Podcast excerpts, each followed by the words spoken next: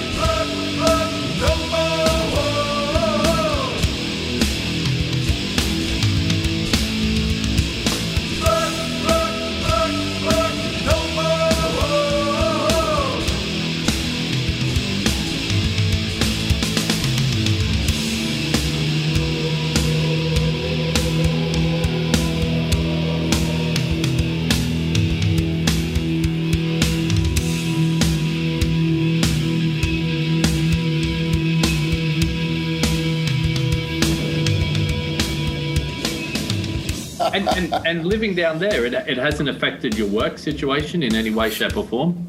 Uh, well, when it first happened, you know, like when they, I was literally supposed to get on a plane the day that they shut the airports down when they stopped travel. I was supposed to start a tour with Silvertomb. We were supposed to tour in the U.S. with uh, opening up, supporting Monster Magnet. Right, yeah. yeah. And literally the day I was supposed to fly to New York to start rehearsals, they shut they, they shut down air travel. Yeah, I'm talking about, but moving, moving where you move has that affected you? Like, No, actually, actually, uh, it made some stuff a little more easier because Yeah. now I'm, I'm I'm like in the middle of the country now, so everything's a relatively short flight. Right. You know, like when I when I was going when I was doing stuff with Danzig, there was only three hours to LA, three hours to New York, and then even now with the Quiet Riot stuff, like so, most of the flights are like an hour, hour and a half, two hours. You know, it's like if I have a three hour flight on a Quiet Riot show, I start getting all bitchy. I was like, man, it's a fucking long flight. Come on. but it, it's so like uh, you know, like in that in that aspect, it, it's made things you know simpler Yeah. you know, it it made it more complicated. I can't just like you know get in the car and go visit my mom. Or it's, Yeah. it's- that's that's a little more complicated. Right. Yeah.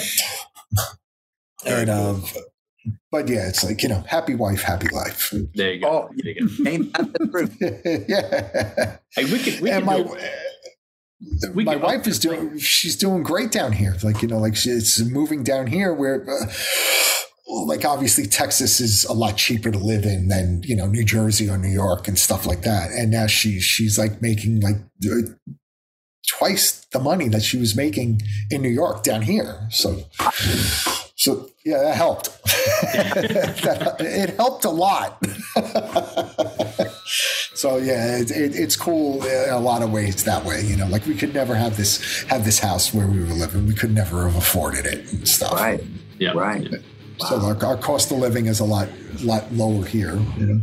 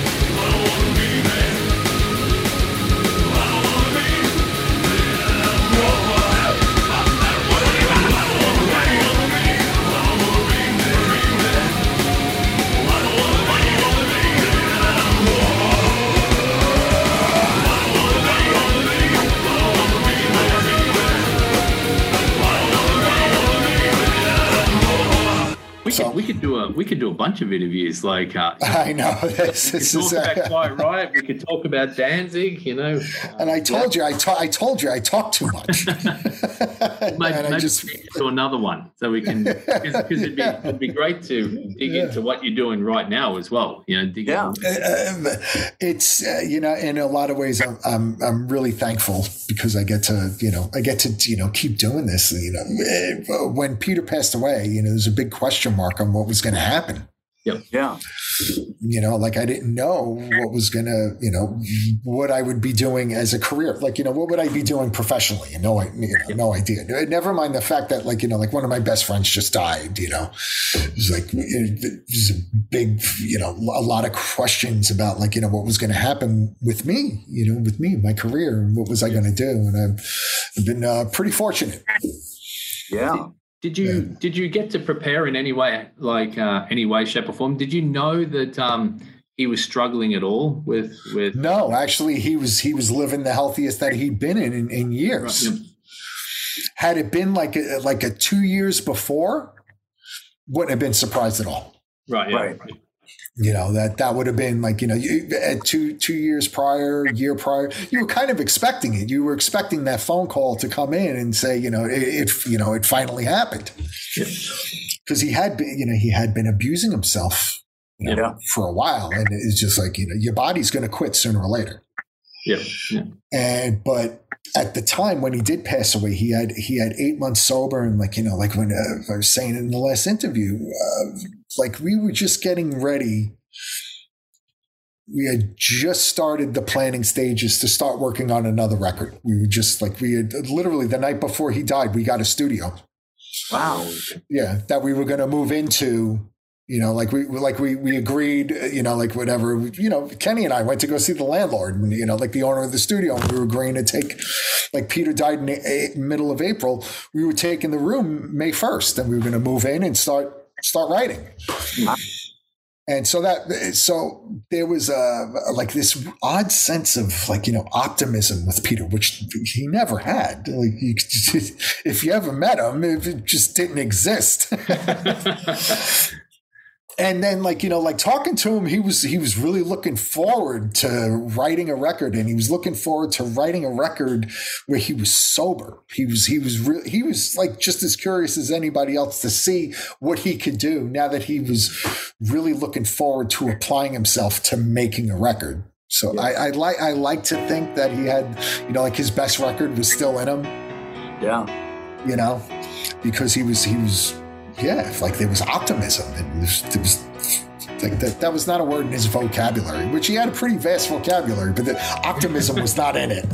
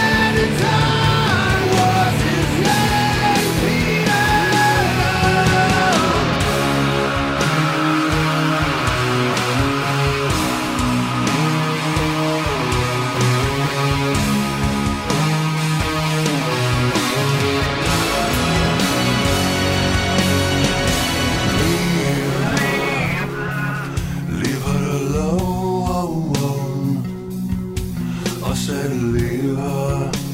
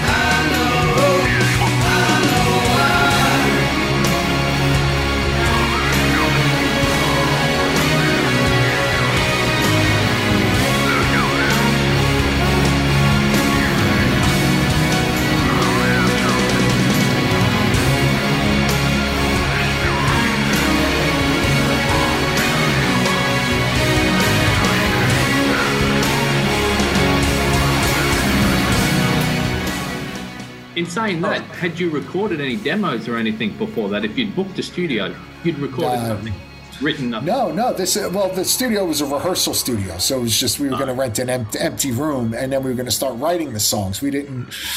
We hadn't got to that, like you know, like we had finished touring on the last record and everything. Peter, you know, went to Pennsylvania, and then Peter got sober, and now it was, uh, we had uh, gotten a new record deal, and we had just we had just signed the record deal, and then we were getting ready to start working on the new record. So, so if he had any ideas, he took them with him Right. And uh, because he hadn't shared anything, you know, like I would talk to him often. You know, he was living in Pennsylvania, I was living in New Jersey, and I would speak to him often.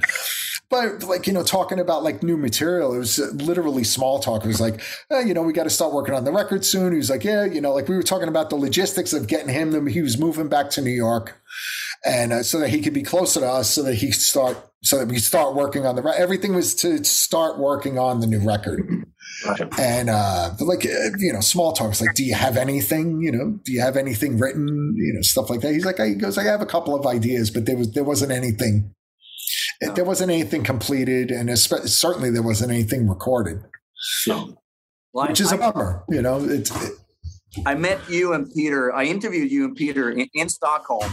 Uh, 2007, Ford did again, and um, I remember. okay Yeah, I think you had been.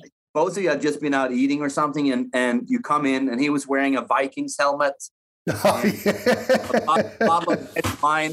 And also, what I took with me was that he kept saying "ladies and Germans" all the time. he was a, he was a practical joker Yeah, he he did. He was, uh, you know, like that was like one of the things that that I always found, you know, really entertaining in our music was that a lot of like you know it would be like this this presentation that had like you know like a a lot of like impact and emotion and drama and stuff like that, and then the, the there was all it was intertwined with all like this junior high school locker room humor.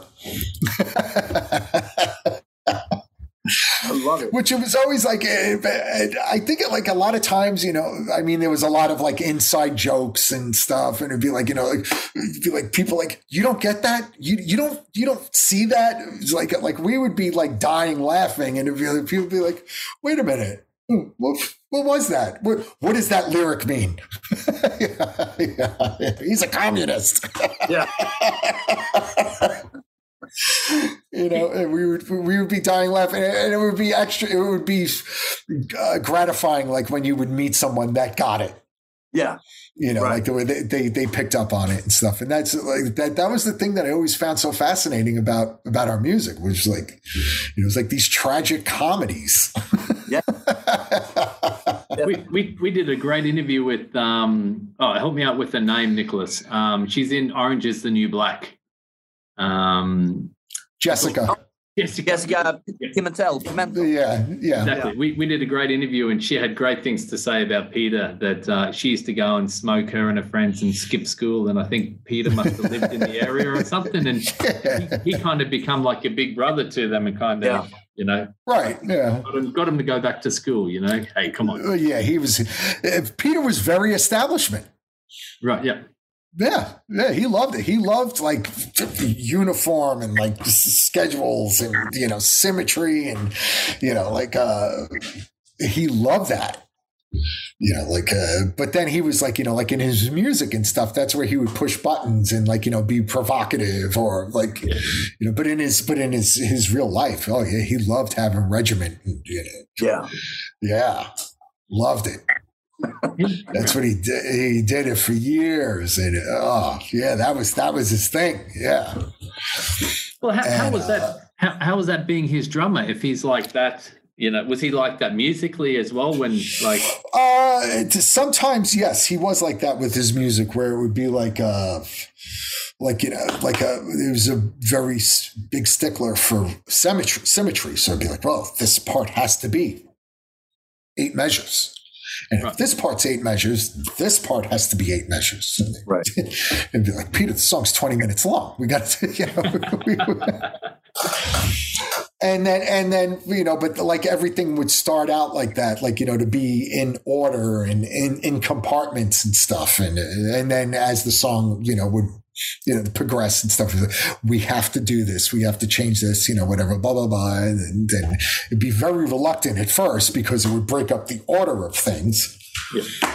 But then, like, you know, then he'd be like, oh, all right, okay, you know, like whatever. Yeah, right, makes sense. You know, all right, we'll do this, you know, blah, blah, blah. And, uh, but, uh, yeah, he was, you know, I mean, you can see it like you know, like in some of the some of the artwork and stuff. He he loved like those old like you know like that old Soviet propaganda art. You know, I remember for one year I gave him a whole bunch of pictures of that stuff, and he loved it. Yeah.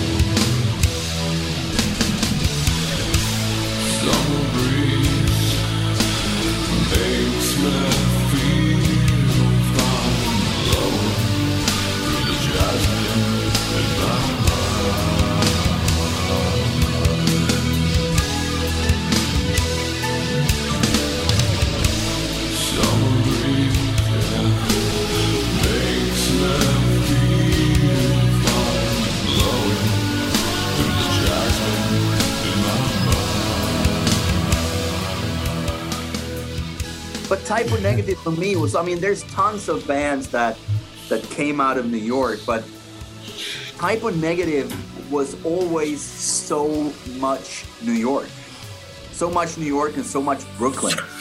Yeah. Yeah, Which I think, you know, like, uh,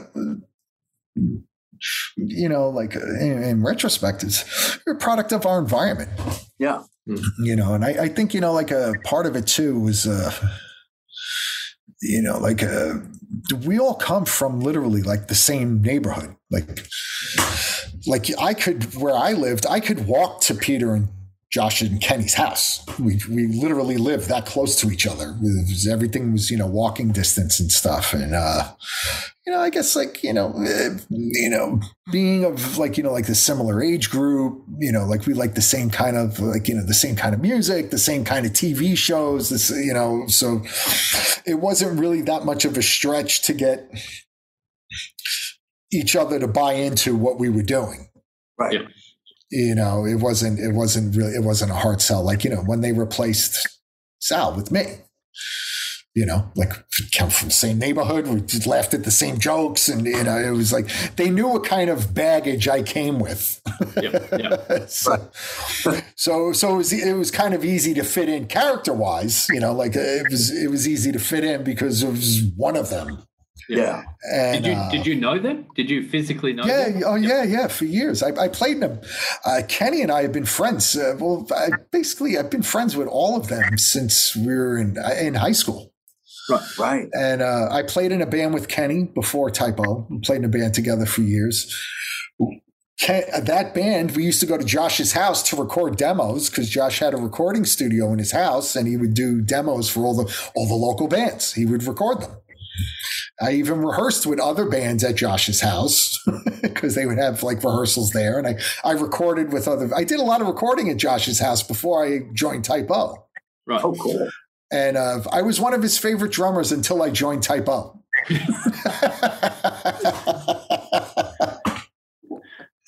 and then I wasn't one of his favorite drummers anymore. and uh, but uh, and uh, everybody knew Peter from his other band Carnivore. They were like you know kind of they were like the local rock stars. You know, Peter and Josh. My father lived in an apartment like literally around the corner from Peter and Josh. And I remember like going to his, going to stay with him.